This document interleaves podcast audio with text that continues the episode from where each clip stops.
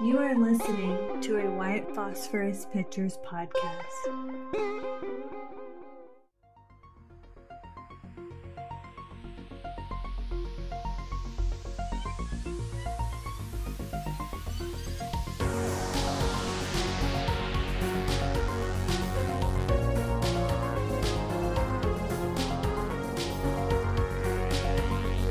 Broadcasting under the night sky from the edge of an undisclosed jungle on the Gulf of Mexico. I'm Christopher Garetano, your voice in the night. For the next hour, allow me to be your guide into the bizarre unknown, the fantastic macabre, and together we'll journey to that borderland between fiction and reality, a place beyond all rational explanation. We are now off to the witch.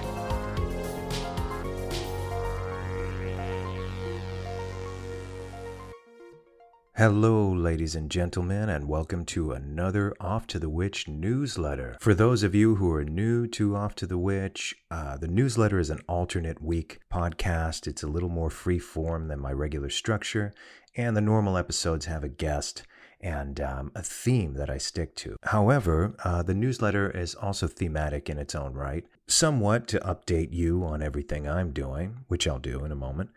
And also, uh, it's to discuss a few things that, you know, alike topics that I discuss on the show, but usually when I have a guest, it's their moment, it's their show, and I want them to tell their story. And I usually have a few to tell, or ideas, or perspectives in the newsletter format, which eventually the newsletters are going to evolve into some kind of open lines, voice in the night radio show, which I explained a few uh, newsletters back. So, before I get into the theme of this particular newsletter, I wanted to update you on some of the things I'm doing.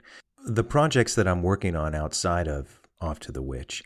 Uh, for those of you who don't know, I've made um, television shows and documentaries and movies. And so that range from my motion picture that came out in 2015, Montauk Chronicles. It's um, it's a docudrama. It has real people in it, but my style of documentary filmmaking is more like docu art.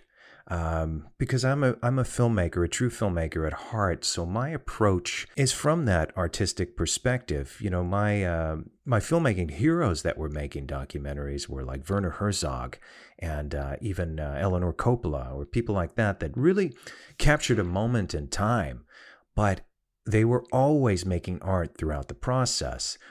And so, a lot of modern day documentaries, uh, especially the ones on Netflix or even the paranormal documentaries, seem to follow the same uh, homogenous uh, format. They're all kind of copying off of each other, and that's not my race, and that's not my gig. I don't, I don't do stuff like that. Um, I take a uh, my time with things, and I really have a deep interest in the subject matter, but also the style and how it's portrayed. And so, uh, my new documentary, A Haunting We Will Go, is the epitome of that. It's everything that I've learned over the years being put into the style and the execution of what you're about to see, but also what I grew up with and how it's come full circle in life.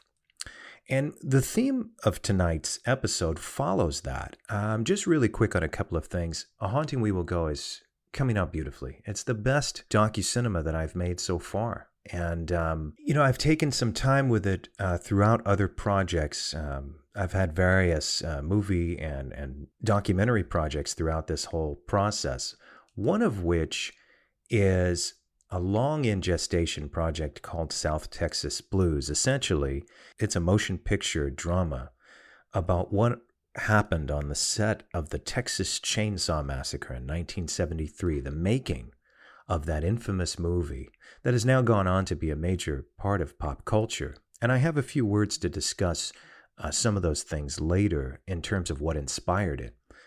But South Texas Blues is is happening. You know, I've had so many opportunities to discuss the possibility of making that film. I, at one point, I was going to make it for you know barely any money at all, and just get everybody I could hands on deck to make it, whatever I could do to make it. And um, because the the story means so much to me. Late last year, I published the the screenplay, and it's available now on Amazon if you want to read the script. Now, it's going to be expanded slightly, and obviously, I'm taking on that job for um, for the miniseries that's coming. Uh, but I, I have a way, a strong way to expand it. I feel like my script itself is is what it needs to be. And um, you know, I had a lot of years to really think about that screenplay, and there's so many stories surrounding the making of that movie. But as a writer, you have to decide what works, what doesn't, and what furthers your story, the story you're writing. So this this project that has gone through so many evolutions from the time that I thought of it. I mean, I was in film school in 1997 when the idea really first came to me to write this as a movie. I started writing it in the early 2000s, and then um, you know, over the years, I rewrote it and, and retooled it and rethought it. And the reason why this story is so powerful to me is because I've I've lived the main character's feelings during that particular story. If we rewind back to 1973, Tobe Hooper was not a famous horror director. He was virtually unknown. He felt like he had the weight of the world on his shoulders, and he was 30 years old, and he was putting everything he had into that movie, regardless of anyone around him that either disliked him disagreed with him, didn't take him seriously. And that passion and intensity that goes into a work that's not expected to be great. Uh, I think most movie makers, serious movie makers, knows what that they know what that feels like. Francis Coppola is a great example of that. Um, he is an incredible movie maker, and but it's it's so odd because the man would make a movie like The Godfather, and The Godfather 2, or The Conversation before that, right? And get praise for his work, win Academy Awards, all right, when they actually kind of meant something, and then is faced with the doubt of press and people around him when he's making Apocalypse Now, a little bit later in the 70s. And they're expecting it to fail and, you know, saying this movie's falling apart, it's never going to get made. And by the end of it, Apocalypse Now is one of the greatest motion pictures ever made. And it just goes to show you how people surround a person like this and isolate someone who is so convicted and so adhered to that dream and to that vision. And a lot of people really don't know from the outside uh, seeing that. So, South Texas Blues is the, the deepest expression of what it's like to go through this thing where there aren't many high expectations. You know, the, the Texas Chainsaw Massacre, when it was being made, had actually very low expectations for many of the people around it. Even most of the actors that went on to um, enjoy the attention that the movie created for them years later didn't think it was going to go anywhere, and they admit to that. And so the case of the character of Tobe Hooper in South Texas Blues is a very intense, misunderstood character. Um, and I think a lot of movie makers are that because many people just simply could not understand internally what's going on with someone when they're so adhered to this project and they need it. They you know they're they're attached to its construction and its design and every meticulous moment. Where i was coming from with this is the story of a filmmaker. And from from my perspective the only person that could tell the full story was Tobe Hooper. He was there the whole time. A lot of these people were there for a few days, there for a week, there for two weeks. But Tobe was there throughout the entire process, beginning, middle, end, and further. And he was the only one, I think, that we could understand a story of a, of a movie maker so possessed by their work uh, when, when all other people around him kind of lost faith. And so you know, the screenplay, I'm not giving anything away, but the very end of the screenplay doesn't end with a big party at a film festival where, you know, uh, where people are walking in front of Step and Repeat and receiving these rinky dink awards. It ends with a man, at that time, movies were edited uh, on a machine called a Steenbeck. And so he had a Steenbeck on his kitchen table, okay? And he's alone. And the camera moves away from him and he's cutting film by himself in his kitchen, and he has no idea what's going to happen next. And that to me is so fascinating. To me, that's paranormal. To create something and, and put your passion and conviction into it and have no idea if it's going to affect anyone or it could change the world. To me, that is is so f- eternally fascinating. So, um, and you don't know when either. You know, sometimes things are made. You know, if we go back to painters and artwork, their work is is posthumous. You know, sometimes these brilliant artists will will paint, and they live a very uh, austere, and in a lot of cases, um, you know, they're destitute. They have nothing, but their paintings are left behind, and then later they're being sold for millions and millions of dollars, and they change the world of art. They change perspective. They enlighten brains. So to me, this whole concept is fascinating, and um, so that's my approach to everything, even this podcast. You know, I don't, I have no interest whatsoever in in regurgitating other people's stories uh, for a few bucks on YouTube. Like I said, if it works out on YouTube, fantastic. If it doesn't, I'm fine with that too. There, people are listening elsewhere. The idea of this is to have you all come to a place where I can share all of this stuff with you. Because on this YouTube channel, you'll get to um, see behind the scenes of South Texas Blues, of the further documentaries I'm about to finish and make. You'll get to see previews. You'll get to see so many things forthcoming that I'm working on uh, in multiple stages.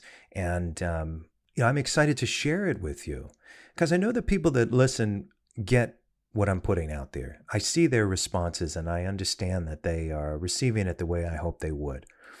And I always stick to my guns. I don't change for anybody. I mean, I'll evolve over time, but I'm I won't change just to meet some algorithm and be just like everybody else. I'll never do what everyone else is doing. And honestly, in the world of the mysterious and paranormal, there are very few filmmakers in this world. They, you know, I, some of them are trying to attempt to make documentaries as, as some kind of accessory to what they do. To me, I find that a little disrespectful to filmmaking but it's I don't I don't believe they're approaching it as filmmakers. Um, they just want to have a, a documentary about what they do, and that's fine. But my approach is so different than that. I'm not one of these people. For instance, um, when I, um, you know, was making television shows, my first TV special came after a documentary that I made called Montauk Chronicles. So when we were in the boardroom, um, in in development and pre-production for the Dark Files, that's when it came about that they wanted me to host. And I was interested in that for several reasons. I felt um, it could work. I felt I could take on the other work because I was directing as well, and I was doing other things behind the scenes, and uh, and a very active producer of the show. So I felt I could handle all of those roles, and I did. And then, of course, that led to my series where I was hosting every episode. And um, and now I'm hosting my documentaries, but I tr- you'll notice that it, it shifts. It's not so much of me, and I'm not interested in that anyway. I, I want you to see me, and I want you to see how I interact with people, and it's personalized like my television shows have been. And today's today's um, theme revolves around that. And it, you know, I've been so immersed in working on a haunting we will go that uh, in post production that I um, I wanted to share with you something I was inspired to talk about that I do talk about in the documentary because it's thematically aligned with it. So you know the the reason why I brought up South Texas Blues is that it's all, it's aligned with my sensibilities. Everything I'm doing is. I, have turned down network projects because they weren't aligned with me. I, I'm not one of these guys that you're just going to see on a group holding devices running around, you know, trying to go into a house and pretend like it's haunted, whether it's haunted or not, but just to make, you know, make the deadline to get the episode done. That's not me. I have nothing to do with that. I'm a movie maker, I'm a writer. I have a deep interest in the mysteries of the world and that borderline between fiction and reality. That is my eternal theme for most of the work that I have forthcoming. And so, and that's also today's theme as well, because we can talk about it so much. And um, I wonder if we're going through some kind of, you know, dimensional shift, or if something's happening, or even our perspective is evolving as the perspective of of every living being kind of does you know we're we're our, our perspective isn't fixed and locked and we might be witnessing a change in consciousness and that's fantastic because that's happened before and perhaps sometimes there are peaks and valleys sometimes consciousness dips and it gets low which i think we've witnessed in the last few years but i believe we're due for an upswing And I talked about that on the last episode. I I see a dip in consciousness. I see a dip in how people behave and how people waste their time and arguing and fighting and you know they're they're they're hell bent on vengeance and jealousy and this is not us. We are not to be this way. We have been taught for many years not to handle things that way. And I think a better time is up ahead for our consciousness, for, for how we're going to behave. I, I believe we're due for it, and I think it's coming. So am actually I am actually excited to be a movie maker and a writer uh, in in the age in this new age that's forthcoming. To make my motion pictures in this new age, perhaps um, you know the majority of my movies haven't been made yet because they they needed to be made in this new age. And i you know sometimes i i think about that. I don't think it's pretentious to think that way. I believe there's a clockwork to our design and our universe and i believe that things happen for a reason and we learn lessons every day when you're a child and your mind is filled with wonder and it's it's coming from all of these directions essentially that's kind of how a haunting we will go opens it opens with my childhood. It opens with something that happened when I was a kid that kind of set everything forward for me. But then we open to that place where the land of make believe that scares you as a child, that gives you nightmares, you're told is exactly that. It's make believe, go back to sleep. There's nothing to fear. Obviously, our parents want us to get to sleep for good reason. You know, they don't want to be up all night with a kid having nightmares or crying or worried about the boogeyman. However, all of the things that created that fear for me as a kid, or I would say many of them, uh, or for all of us, because we were all collectively watching these things, or at least the one, you know, the the kids that were permitted. I grew up in a video store, so my parents were a little more lax about what I could and could not see. However, they didn't like it when I had nightmares or couldn't fall asleep because of what I watched.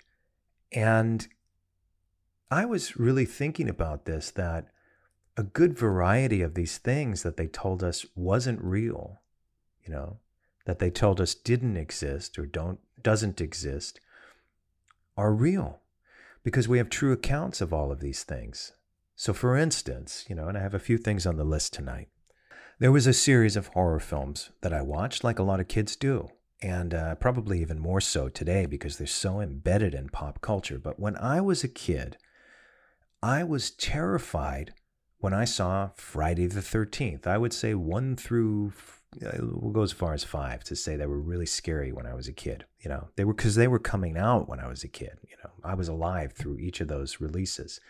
And um, you're watching this movie and you have this deformed, vengeful killer living kind of reclusive and feral in the woods, Jason Voorhees and you have people going into the woods for recreation, kids, camp counselors, a variety of people, get murdered by this creepy bastard, this this mask wearing, weapon wielding maniac, deformed, demented, killing people in a variety of ways uh, I think the first image that scared the living hell out of me in the very first Friday the 13th was the idea of Jason or Jason's ghost or this dream sequence where Jason comes flying out of the water at the very end. It's supposed to be, you know, it was a surprise to audiences. They didn't expect that. And it was terrifying. There was this deformed boy covered in, you know, muck and seaweed or whatever was inside the, uh, the lake.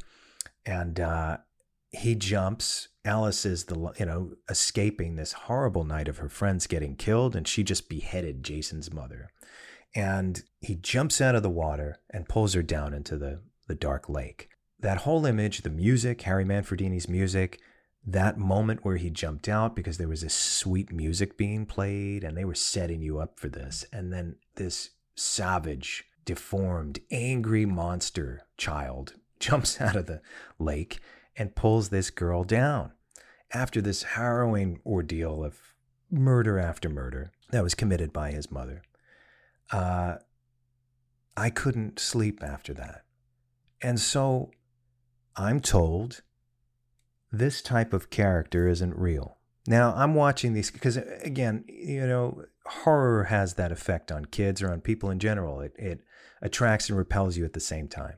So we wanted to see more of these, and they made more, obviously, because it was a box office smash, Friday the 13th.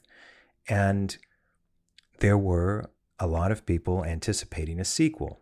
So they decide to make, which Jason, I guess it was ambiguous whether or not Jason was real if you just consider the very first movie and nothing that came after it. However, he's real in the second one. And, you know, many, many, many that came later, it got so stupid he ended up in space. So, uh, on a spaceship. Uh, but at that time, he was just a, a man living reclusively in the woods.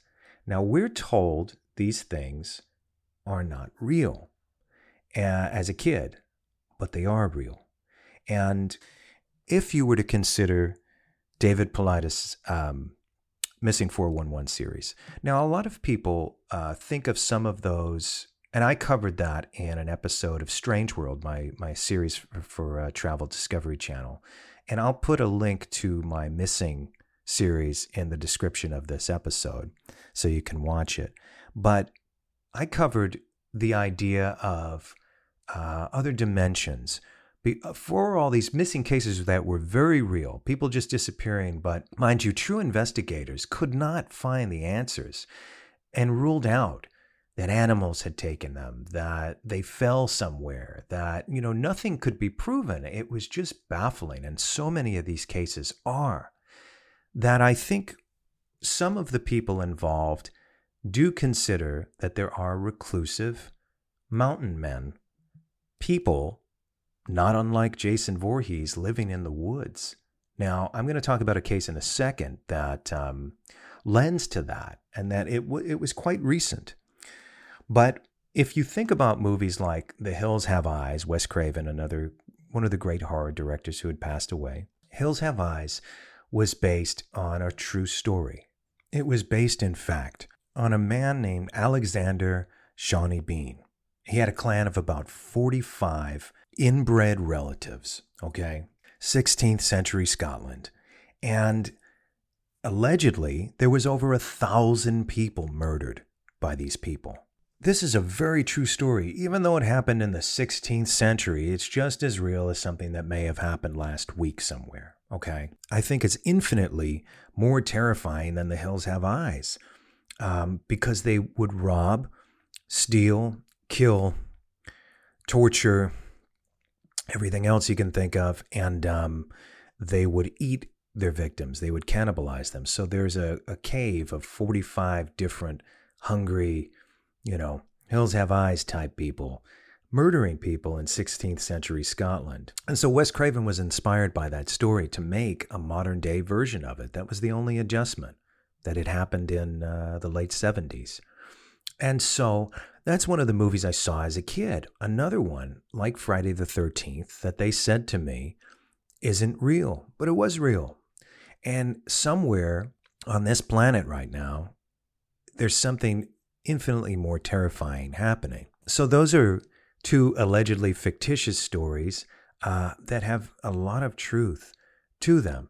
Now, there was a story that surfaced in July of 2019 that really caught my attention because this was after we had already filmed uh, the episode, the missing episode for Strange World, and it was um, only a month away from being broadcast on television. A 60 year old woman named Cheryl Powell disappeared for a few days in a national park, Bristlecone Pine Forest area in California. And, um, you know, they couldn't find her and they were looking for her.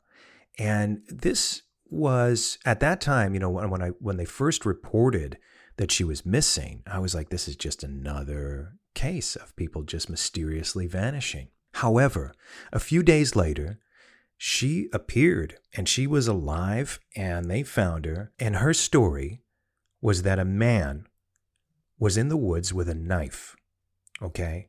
And that she ran away from this man. It's comparable to these, these movie slashers, these monster in the wood types that we've seen in, in motion pictures for many years. You know, there was like a, a real cheap slasher film that I think is quite terrifying at times called The Prey. You know, it came out in um, came out in the early '80s, a Friday the Thirteenth ripoff type movie. But there are moments in there that are terrifying. They were terrifying when I was a kid, and they're terrifying now because when you think about Cheryl Powell's story, it's tantamount to those movies. A man in the woods in the middle of nowhere with a knife. You know, that's what this is. So when you're having those nightmares as a child and you're saying, "Hey, I you know, I'm scared this this monster's going to come and get me," because when we were kids, a lot of those slasher films, those were our monsters, you know. Um, no longer were they the uh, the mythical monsters of Universal Pictures, even though I grew up on those as well. They were much less terrifying than what was being shown to us, uh, you know, that born out of the late '70s and the early '80s, or even the early '70s in the case of the Texas Chainsaw Massacre. Uh, but in Cheryl Powell's case, you know, she, whatever the intentions were of this man in the woods with the knife, I think there are reclusive mountain men. I think there are people living out there in the wilderness that are not unlike the Sawney Bean clan or Jason or some of these other characters that we've seen in these horror films. They're out there. And, you know, a word of caution to any of my listeners, and I've, I've met a few people along the way that um, so nonchalantly trust in nature. You know, nature is, uh, could be a violent, uh, dark, mysterious place. And I wouldn't just go out there uh, to go and get your selfies for Instagram in the middle of nowhere by yourself. You're vulnerable. You're vulnerable to a lot of different known elements and unknown elements. And the proof is in stories like Cheryl Powell's story. She was out there with her dog. Luckily, both her and the dog survived, but imagine to be walking in the woods and you see in horror films all your life this same scenario and now you're in it. And, you know, other more horrible films that I saw later, like Last House on the Left, I mean, that's a very real scenario. Um, a movie like Maniac, very real. These things exist, they exist in the world, and um, they are not fiction. Uh, you know, they're, they're very true stories that are renamed and reshaped somewhat but the essential meaning and the incidents are very true. The capabilities of, of the human monster is far more terrifying than any horror film that's ever been made. If you were in the room uh, to witness what some of these real monsters have done, every horror film that's ever been crafted would pale in comparison in terms of the terror that you would feel. So, uh, you know, especially after reading those missing 411 cases and then doing my own investigation, I, there is no way I would go out into those national parks alone or at least unarmed or prepared for something to uh, assault uh, my existence. You know, only because there have been so many cases of very able bodied people, strong people, even armed people going missing without a trace. That's the whole thing. You know, hunters have gone missing without a trace. And so the wilderness is no joke.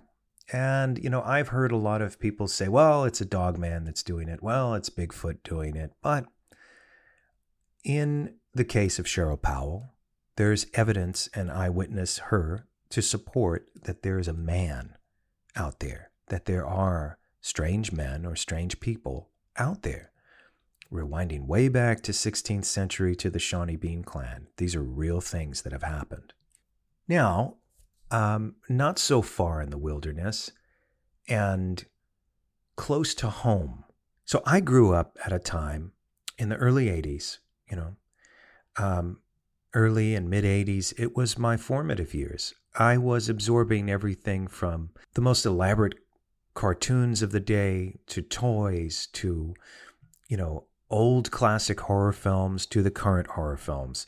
And at that time, I was watching movies like Friday the 13th and the Texas Chainsaw Massacre. And even this one summer, I believe it was the summer of, of 84, you know, we had a new Friday the 13th on its way. And um, I grew up in a town in New York uh, called Northport. And um, you know, it's a quiet little harbor town. A lot of the uh, towns in the North Shore of Long Island, New York, are like that. And you know, I later lived in New York City, but um, but I grew up in that area with these little sleepy little harbor towns, and um, You know, I, I remember being outside and that summer, again, you know, I had already picked up on the special effects makeup bug. I wanted to be a movie maker back then. You know, I read Fangoria magazine. I was excited about all the new creations and creatures and movies that were coming out. And I, I was a young boy with a head full of uh, wonder. And it wasn't just horror films that I liked. I loved fantasy and animation and everything you could think of, just like many of the kids of the day. You know, I think we were very fortunate to have such a strong variety at that time if your parents had allowed it, and mine did. And so I remember being outside and my grandmother coming outside screaming for me to come into the house. She came outside and she was saying, Get in the house now. I believe on the news they had just heard that a young man, teenage kid, was found in the woods with an extreme amount of stab wounds all over his body, and his eyes were carved out. Later, we came to find that the murderer's name was Ricky Kasso. And he was a local kid in Northport. He had some drug issues. He had personality and anger issues, obviously. The teenager that he murdered's name is Gary Lauwers, And immediately the town went into a panic that there was Satan on the mind of all these young kids, that the murders were satanic, and that this kid, Ricky Kasso, was part of a group called Knights of the Black Circle. Um, and uh, a lot of this was somewhat amplified and fabricated, but Kasso himself was definitely absorbed by the dark side. I disagree with people just saying he was a regular kid. A regular kid doesn't carve out the eyes of his friend and stab him 60 times or however many times he stabbed him, murder somebody. That's not a normal kid. He had some darkness an extreme amount in his life. The news came in that that once Kasso was caught for the murder and he was in jail awaiting his trial, uh, he hung himself, and that was actually on July 7th, my birthday of that year.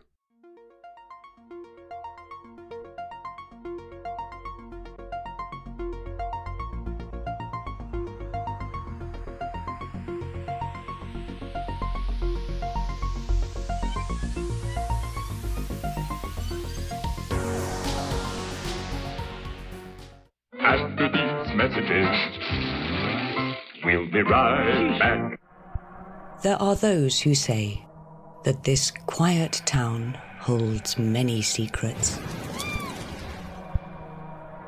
Legend has it that beneath this very tower, a dark force had its eyes set on the children. We were told that what was going on there was for the benefit of humanity. What would you say to the people who say, well, all these children were kidnapped and murdered, and you were a part of it, what would you tell them? You I did approve of it, but there was nothing I could do about it.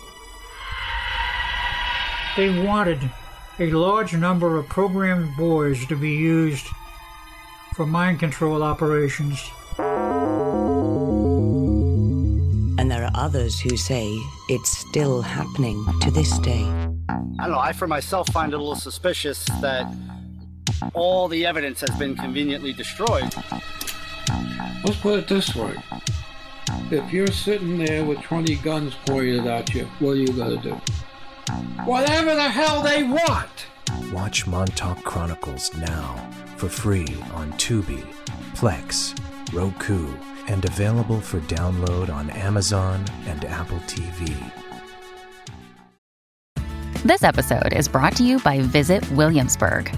In Williamsburg, Virginia, there's never too much of a good thing. Whether you're a foodie, a golfer, a history buff, a shopaholic, an outdoor enthusiast, or a thrill seeker, you'll find what you came for here and more.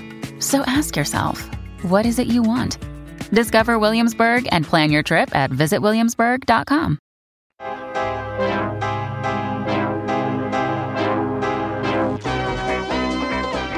This series presents information based in part on theory and conjecture. The producer's purpose is to suggest some possible explanations, but not necessarily the only ones, to the mysteries we will examine.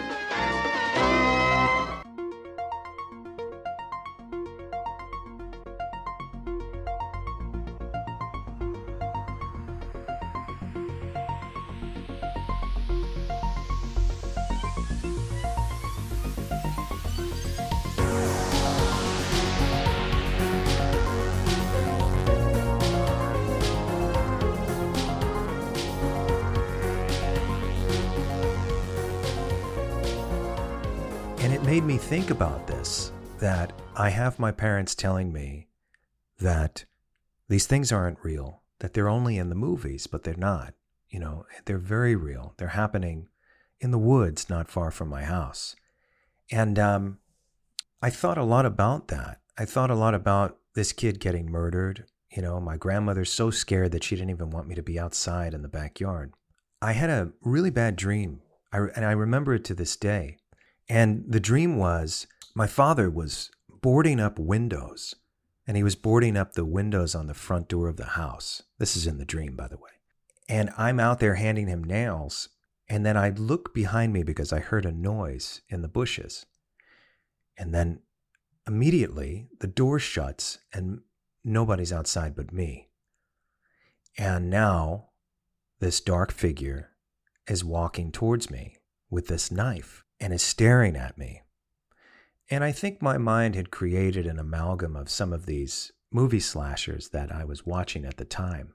Because I remember his face was, you know, somewhat amorphous or, or deformed. It, it wasn't human, and it certainly wasn't the images of Ricky Kasso that we would see on the news or in the newspaper.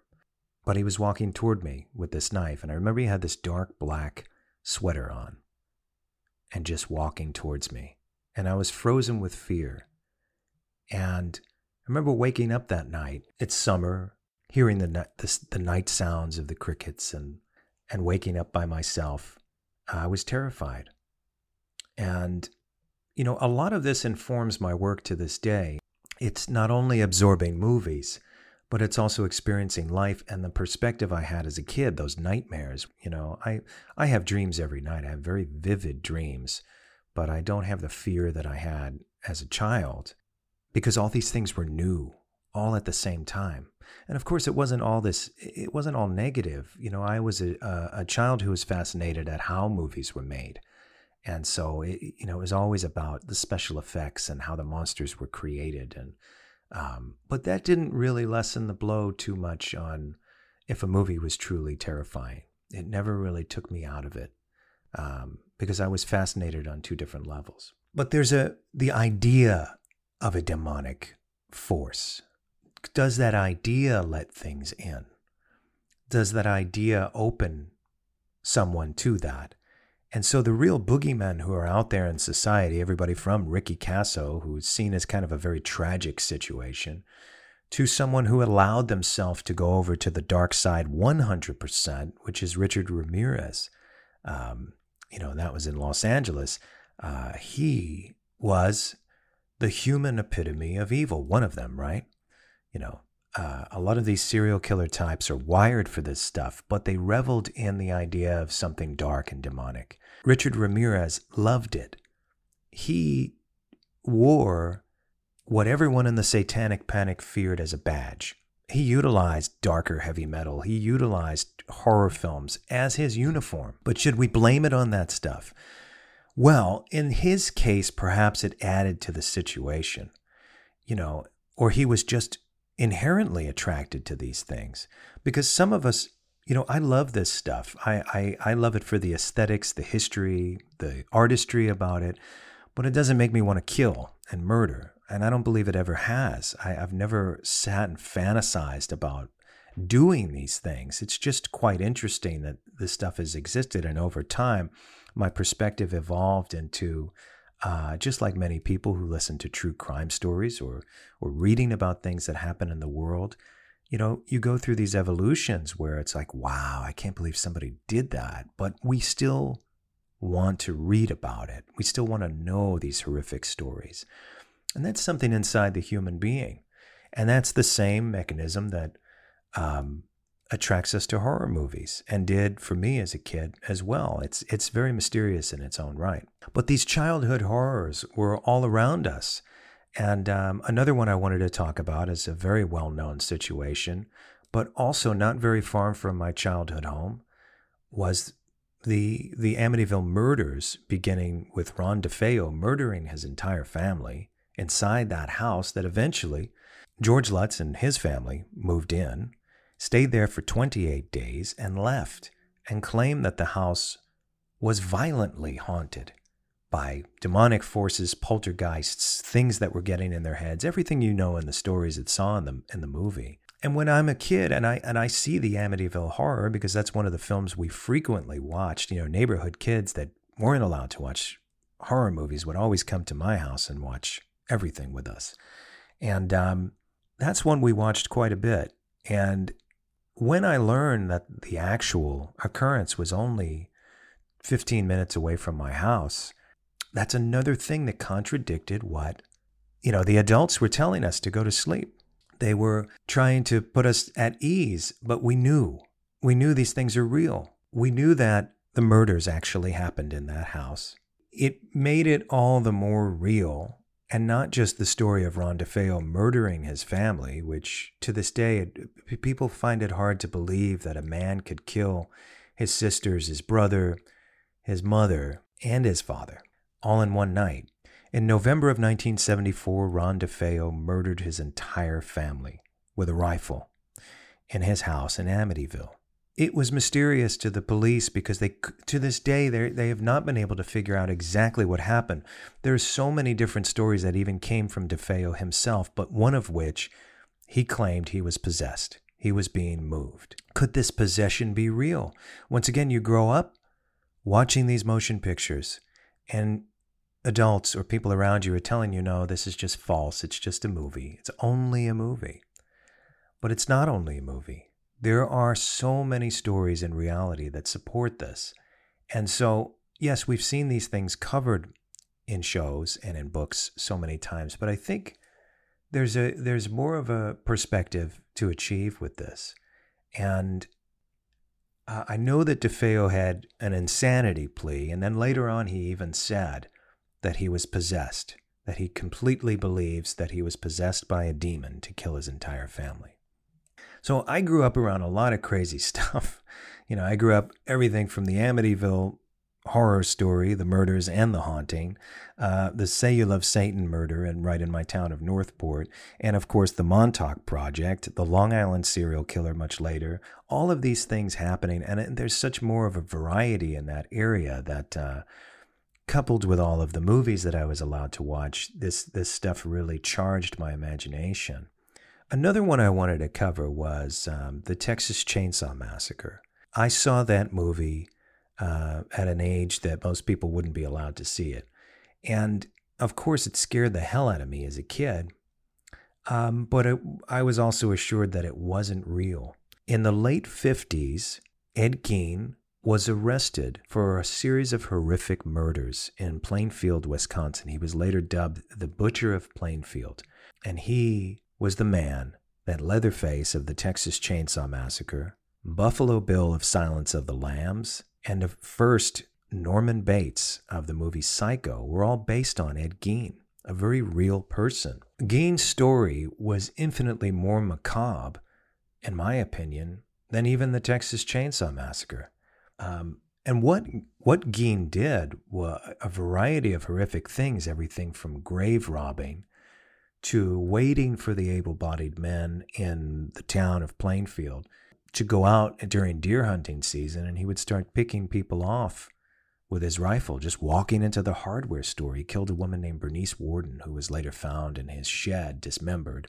This was a, a, a horrific man, but not only that, he would remove the skin from some of the corpses that he would dig up from the cemetery or some of his victims and create a skin suit and a dead skin mask not unlike what Leatherface did in the Texas Chainsaw Massacre. So he, Gein lived in an isolated farmhouse. It wasn't in Texas, but I think these things have occurred other times in recent history that we don't know of. And that's the most terrifying thing. Growing up with all of these stories, I became quite uh, open to moments in life that were similar. And so, as fate would have it, during a time, I had many jobs as a, as a kid and throughout my life, but one of the jobs I had, I was delivering pizzas. And um, I think I was about 16, 17, I'm delivering pizzas. So I get to this guy's house and I knock on the door, and guy answers the door and he's really tall, has long, stringy hair, you know, the house is kind of dim, but I see a light around the corner. And he said, Come in. And, uh, you know, I go in with the pizza. I'm just, you know, I just want to get paid. I want to get my change and leave. So the guy's like, Take off your shoes. I look up into the kitchen. The kitchen is absolutely a mess. It's filthy. On the table, there was like a plate, like a wooden plate with like sausage on it and a knife. Okay. And I'm like, immediately, I'm like, I'm in the chainsaw house. But it got even, it started to manifest before my eyes. There was this heavy set guy, his eyes rolling in the back of his head, and his head backwards, and he's mumbling and walking into walls. The older brother guy is sitting at the table just staring at me. And the guy, the tall dude with the long stringy hair, is just looking at me, telling me to take my shoes off. And I got a really bad feeling in that house, you know, uh, because my mind was conditioned to associate things with, with horror movies. If I ever came close to something that was even remotely similar, I was in, I was in a chainsaw house, a hundred percent. So I kind of just quickly put the pizza down and left because I had a super bad feeling about being in there at the time. Told my boss, hey, I don't know what's up with these guys. And he explained it to me. He said, you know, um, it's really a messed up family. You have the older brother, and then they have the two younger brothers that were uh, let out of the VA hospital, and so on and so forth. And I'm like, oh boy. I mean, that's you know, literally very similar to a Texas Chainsaw type scenario. But later, and this is very unfortunate and very tragic, a young girl, teenage girl that lived on that block, uh, was murdered by one of the brothers. That one night, I think she went out to sneak a cigarette or something and this guy, one of the guys I saw in that house, was watching her every day, you know, seeing her walk out, probably peering through the window, through the curtains, looking at her, and knew that she walked outside one night and he attacked her and he killed her. Now, later the house was raided and these guys were removed from the home. But it shows you how real uh, these motion pictures essentially are. And in fact, the true stories are infinitely more uh, complicated, darker, terrifying uh, than anything that's been portrayed in the movies. It, it's difficult to find things that are close to reality if you really think about it and you really examine the facts in the case. I think that's why a lot of these um, serial killer type movies are very much from a forensic perspective. And uh, I think it lessens the blow and the idea of what this was really like.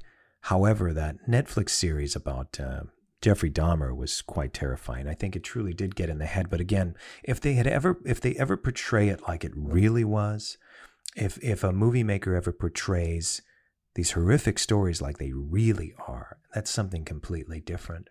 And I don't think many people would sit around for it. Um, so that's why it has to be stylized a lot of the time in these in these horror films.